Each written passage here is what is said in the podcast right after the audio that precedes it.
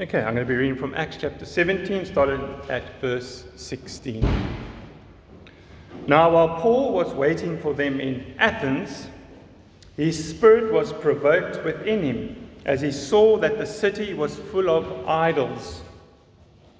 So he reasoned in the synagogue with the Jews and the devout persons, and in the marketplace every day with those who happened to be there. Some of the Epicurean and Stoic philosophers also conversed with him, and some said, What does this babbler wish to say? Others said, Well, he seems to be a preacher of foreign divinities, because he was preaching Jesus and the resurrection. And they took him and brought him to the Areopagus, saying, May we know what this new teaching is that you are presenting. For you bring some strange things to our ears. We wish to know, therefore, what these things mean. Now, all the Athenians and the foreigners who lived there would spend their time in nothing except telling or hearing something new. Let's pray. Father, what a privilege it is to have the sacred scriptures, that we can open them up and allow them to teach us your truth, to equip us, and how to conduct our lives in this world in a manner worthy of our calling. So, Father, help us now to hear what your word has to say to us. May you convict us of our sin, rebuke us, correct us, but also train us in righteousness. Equip us through your word so that we can live the godly lives you've called us to live. Be with me, help me to be clear, and help me to speak the truth. Preach, uh, preach Christ crucified and speak the truth in love with a tender heart. Help us all now, Father, to listen. Thank you again that we have the Holy Spirit who lives in us, who teaches us the truth, who illuminates the scriptures and helps us understand your word. Thank you now, Father, for this morning. Thank you again for the scriptures. And I pray and ask this all in our Saviour's name, Jesus. Amen. As you saw on the map, we continue with Paul in his second missionary journey. And Paul has one goal, and that is to glorify his Father through proclaiming Jesus as Lord and Savior. He's out there sharing God's word. As I was reading around preparing, this one person said, Europe is looked over by millions of visitors and is overlooked by millions of Christians. Maybe we can say the same for Robertson. Robertson is looked over by many visitors and is overlooked by many Christians. Robertson needs the gospel. South Africa needs to hear the gospel. Just like in Paul's day, people needed to hear the gospel. But the big question is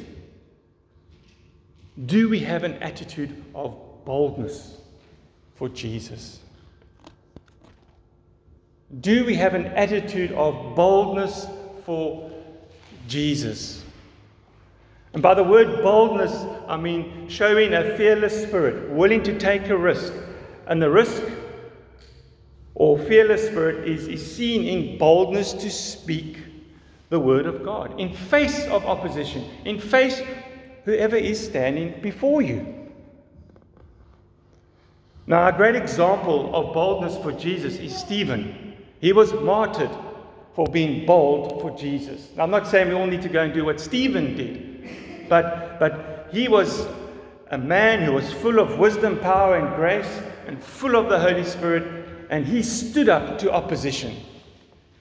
He had an attitude of boldness for Jesus, telling them that they betrayed and murdered the righteous one. There was a fearless spirit, there was risk, and we know it cost him his life for being bold for Jesus, proclaiming the word. Again, do we have such an attitude of boldness for Jesus? I'm not saying we must all go be like Stephen, but do we stand up to our friends, our families, when it comes to having an opportunity to, to be bold for Jesus? Or do we have a spirit of, spirit of tolerance? We just tolerate everything. We're worried we're going to offend someone.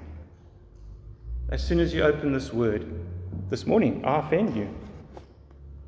You're going to offend people as you take the truth and sow it into the lives of people. Are we willing to take a risk or danger? Or are we embarrassed to share the truth? Are we ashamed of the gospel? Proverbs tells us the righteous are bold as a lion. Do we see ourselves as bold as a lion? Especially when it's required to be bold as a lion? Or do we shy away? I think of Jesus. He's another example who was who had an attitude of boldness for God, his Father, in how he confronted the opposition, how what he said. And what he said, he left it in the hands of his Father. We must do the same. We mustn't try to control things or think, oh, I'm going to speak to so and so, I better be careful what I say. Because Jesus confronted the, the Pharisees, the scribes, the Sadducees, the high priests, the priests. And here's an opportunity where, listen to what he has to say. And he's speaking to the, the leaders of the day. Why do you not understand what I say? It is because you cannot bear to hear my word. You are of your father the devil, and your will is to do your father's desires. He was a murderer from the beginning and does not stand in the truth, because there is no truth in him. When he lies, he speaks out of his own character, for he is a liar and the father of lies.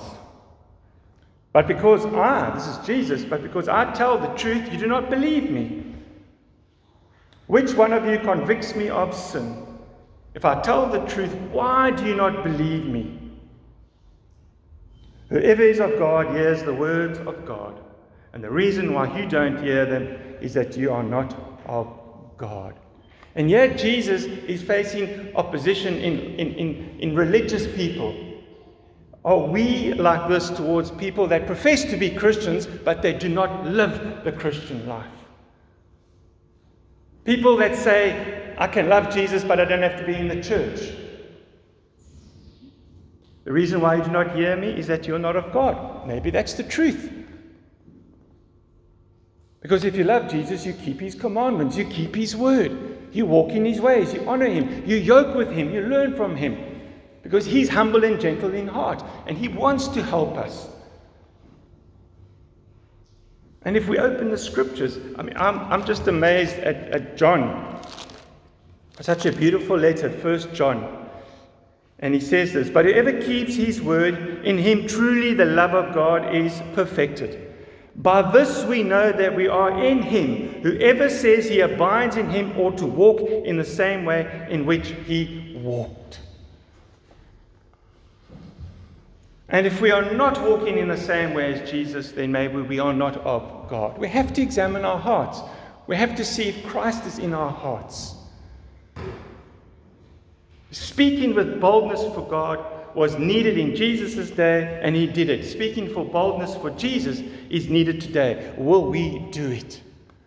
The gospel is the only thing that is going to save people.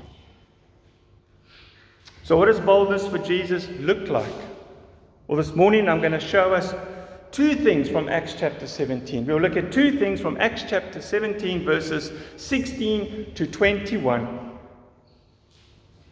to see what boldness for Jesus as a Christian should look like. And hopefully, we will be encouraged and challenged to have an attitude of boldness for Jesus. Now, I know that there are times when we struggle, but that's when we need God's grace. That's when we need each other. We need to encourage each other. We sometimes make walking with Jesus a walk in the park, and it's not. It's not. We have to we have to be in prayer, we have to be in the scriptures, and we have to be around each other in fellowship to, to encourage each other and stir each other to keep on marching on and fighting this good fight for the sake of Christ. So, the first thing to show us what boldness for Jesus looks like as a Christian is they are provoked within. And we're going to just look at verse 16 of Acts chapter 7, which, of 17, which tells us now, while Paul was waiting for them in Athens, his spirit was provoked within him as he saw the city was full of idols. Just a quick history here. Paul is pushed out of Berea and he is escorted down to Athens.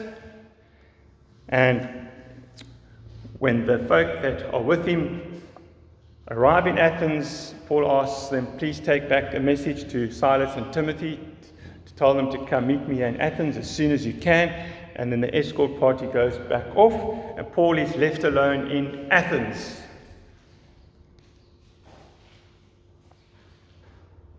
And Paul has such a, a passion for people and a love for Christ that as he walks around as he sees Athens as a religious center of the Roman Empire and a prominent city of culture, learning, and philosophy, all he sees is a city full of vain idols. Idol worship is anything that is a substitute for the worship of God. An idol is anything that the heart clings to for ultimate security. I like what John Calvin said the human heart is an idol factory. We all have idols. That's why we need to be in the scripture to push those idols out of our hearts. We are clothed in Christ's righteousness, but we still live in this fallen body, tainted with sin, and everybody here has idols. Our hearts become factories of idols in which we fashion and refashion God to fit our needs and desires. That's the question. Are we worshiping the God of the Bible today, or are we worshiping the God that we have refashioned to meet our needs and our desires today? And the only way, know, only way we know if we are worshiping the true living God is if we are in the scriptures and we allow His word to sanctify us and to, and to sharpen us and to help us.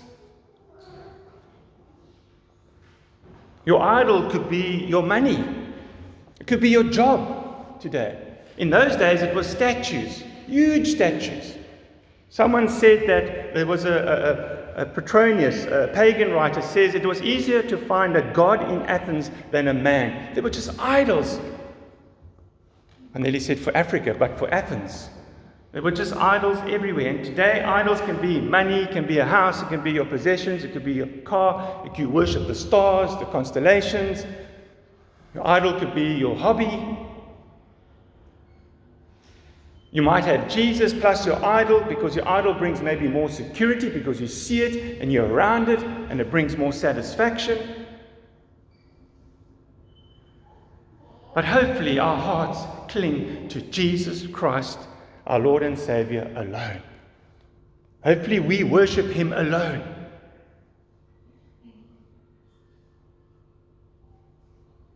If you read Psalm 135, you ask the question why would I want to worship an idol? When I've read that psalm, why would I want to worship an idol? Verse 15 starts The idols of the nations are silver and gold, the work of human hands. Our God is not the work of human hands. Our God existed eternally. No one made him. From the beginning, God existed. They have mouths but do not speak. Our God speaks to us through the written word. But we rather turn to something else that does not speak. They have eyes but do not see. Our God is all seeing. He sees us today. He's all present. He's present here. And He sees exactly what goes on in our hearts. They have ears but do not hear. Our God hears. When you cry to Him in prayer, no matter how small or big your prayer is, He hears.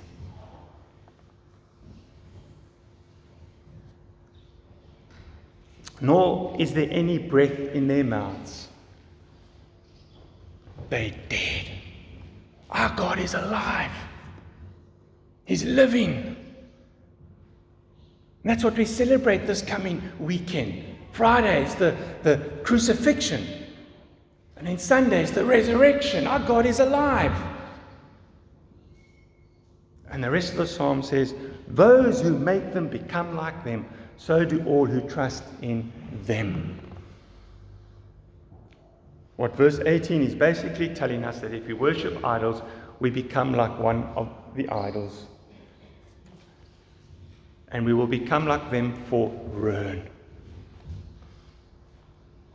Idol worship is wrong because, in essence, like someone said, you treat the true God as a false God and the truly false idol as the true God.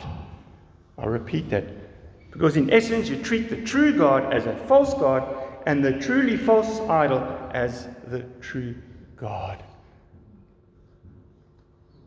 We can only worship the true living God as He has disclosed Himself in the Scriptures. If we're not in the Scriptures, we are then worshiping God through the figment of our imagination, and we might have turned this God into an idol for our ruin.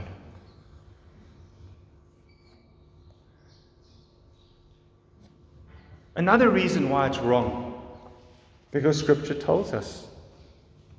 If we know the Ten Commandments, the first two commandments are You shall have no other gods before me. You shall not make for yourself a carved image or any likeness of anything that is in heaven above, or that is on earth beneath, or that is in the water under the earth. You shall not bow down to them or serve them, for I, the Lord your God, am a jealous God. That's why we don't have idols. That's why we worship God alone as the true living God.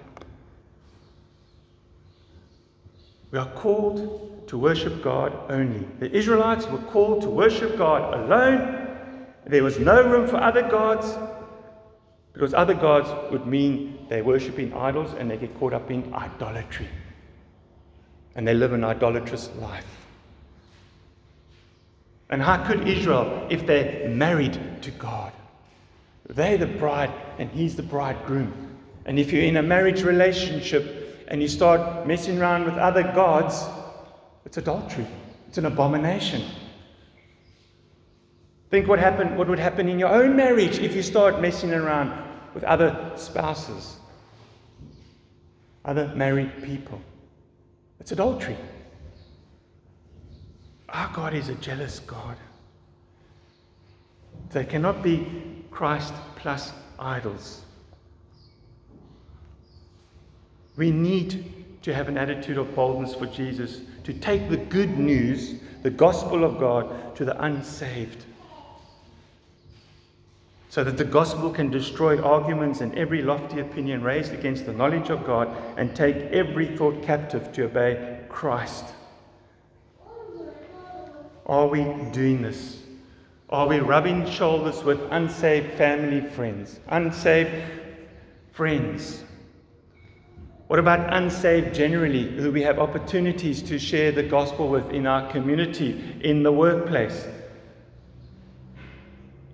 You do it within reason, within love. You don't go and corner someone, you do it when it happens. And God will open those doors and will give us opportunities.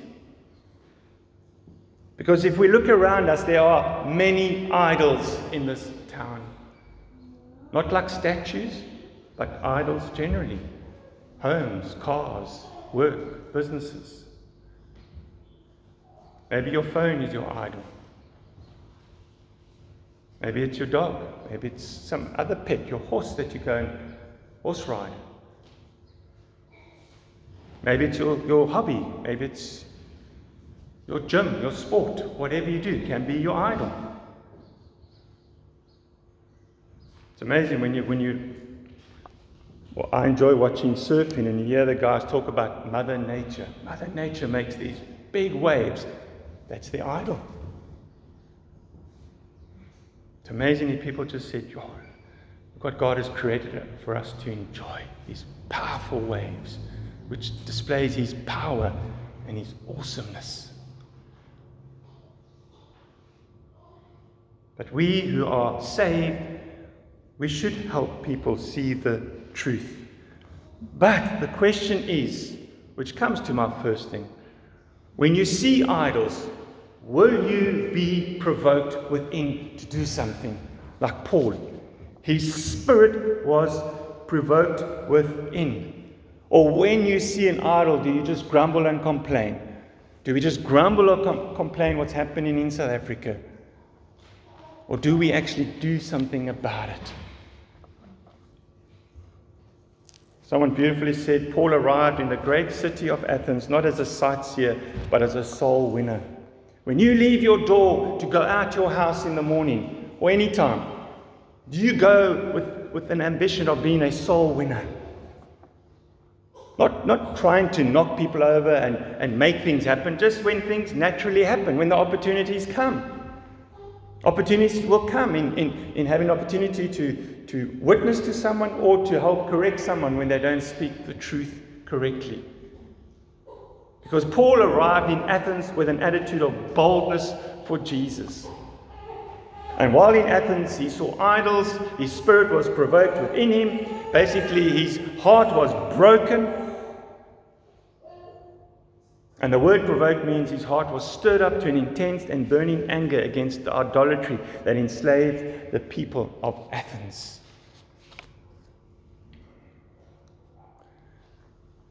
Paul's spirit was stirred up because idolatry robbed God of his glory. And when he saw idols, his emotions were stirred up for action. Are you stirred up for action? Or do we just remain passive? Someone else will take the gospel to them, or we'll leave it to the pastors.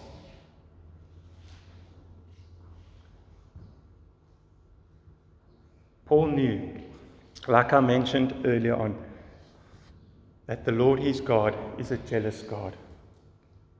And Paul shared something of the jealousy of God for his own name and character. In Exodus 34:14, you shall worship no other God, for the Lord, whose name is jealous, is a jealous God. And Paul's spirit was stirred up in a heart of jealousy for the name of God. He saw how Satan was robbing people of worshiping the true living God, how they were caught up in idols and idolatry.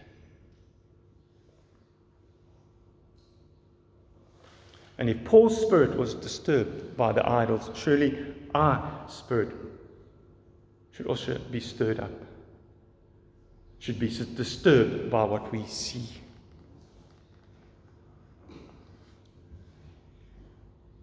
Because what pagan sacrifice, they offer to demons and not to God. That's what he writes to Corinthians 10:20. You just got to switch on the TV today. You just got to read the news on your phone or on your computer screen, or if you still get a hard copy of the paper, and you'll see how this world is falling apart because man has forgotten God. And man is just caught up in idols. And we as Christians can do something about that. We just become more anxious, you know, in a healthy way about what's going on. So it stirs us up to, to go out there and become bold for Jesus.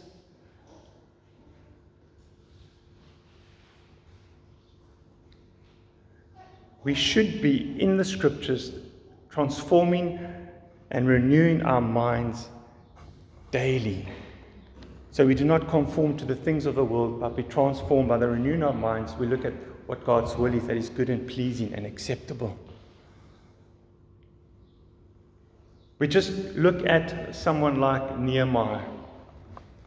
When Nehemiah heard what was happening in Jerusalem, that the, that the walls of Jerusalem were broken and the gates of Jerusalem were, were burnt, they were destroyed by fire, he was stirred up to weep and to fast and to pray, which then caused him to become active. His emotions were stirred up to action to do something about Jerusalem. How many of us weep over what's going on in our community because of idols, what's going on in our country because of idols? How many of us are, are on our knees praying because we're broken over what we see?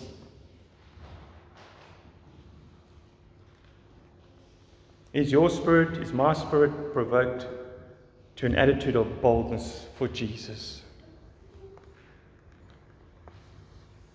We need to encourage each other to pray more for us to be bold for Jesus, to go out there and when the opportunities come our way, we share the gospel of Christ. We need to encourage each other to, to, to pray and to keep fighting the good fight.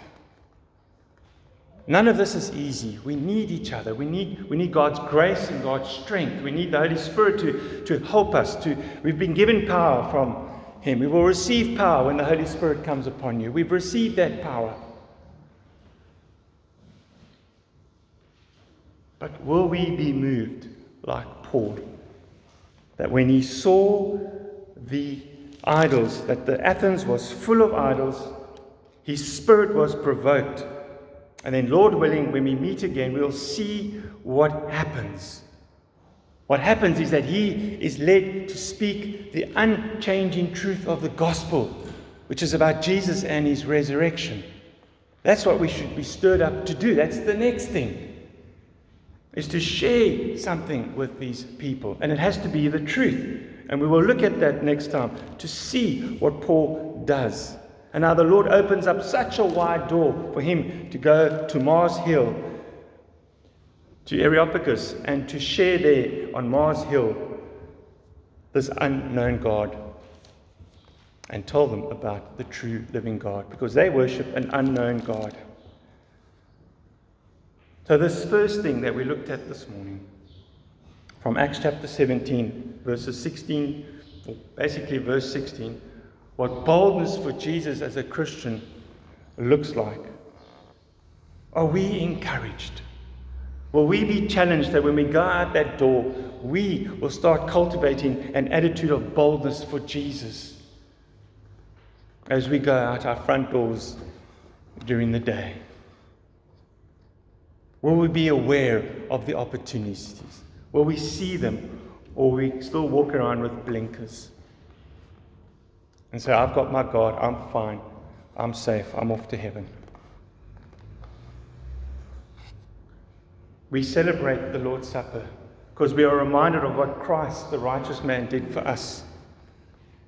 How he saved us, how he has brought us to God, his Father, so that we would die to ourselves and to live for him so that we would have an attitude of boldness for Jesus and go out there and share what we need to share all about Jesus, the gospel, the good news.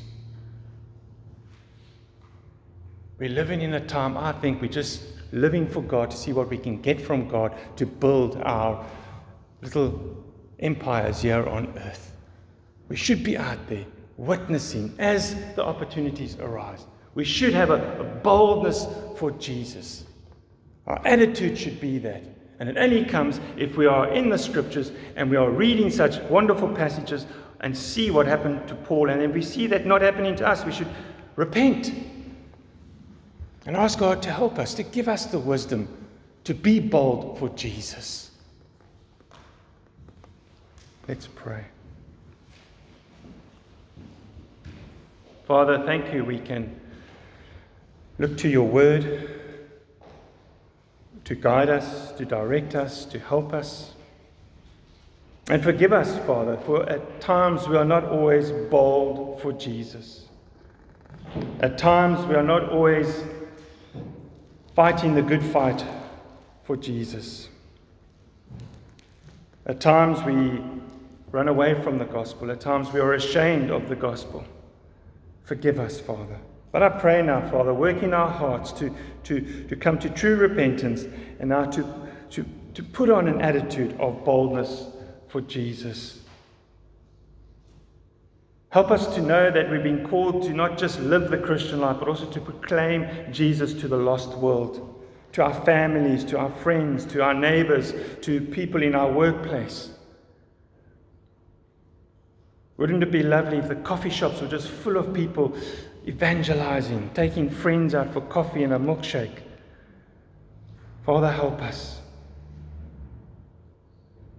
Help us, Father. Please give us wisdom to have a change of heart and to do it within reason, within the strength of our faith. Help us, Father, please. Help us now as we come to the Lord's table, the Lord's Supper, to be reminded of what Jesus accomplished for us on the cross, for us, which we're unworthy, we deserve nothing. Yet He decided to die for us so that we would become His workmanship, His servant, and serve wholeheartedly. Please, Father, be merciful to us. Pray in us this morning. In Jesus' name, Amen.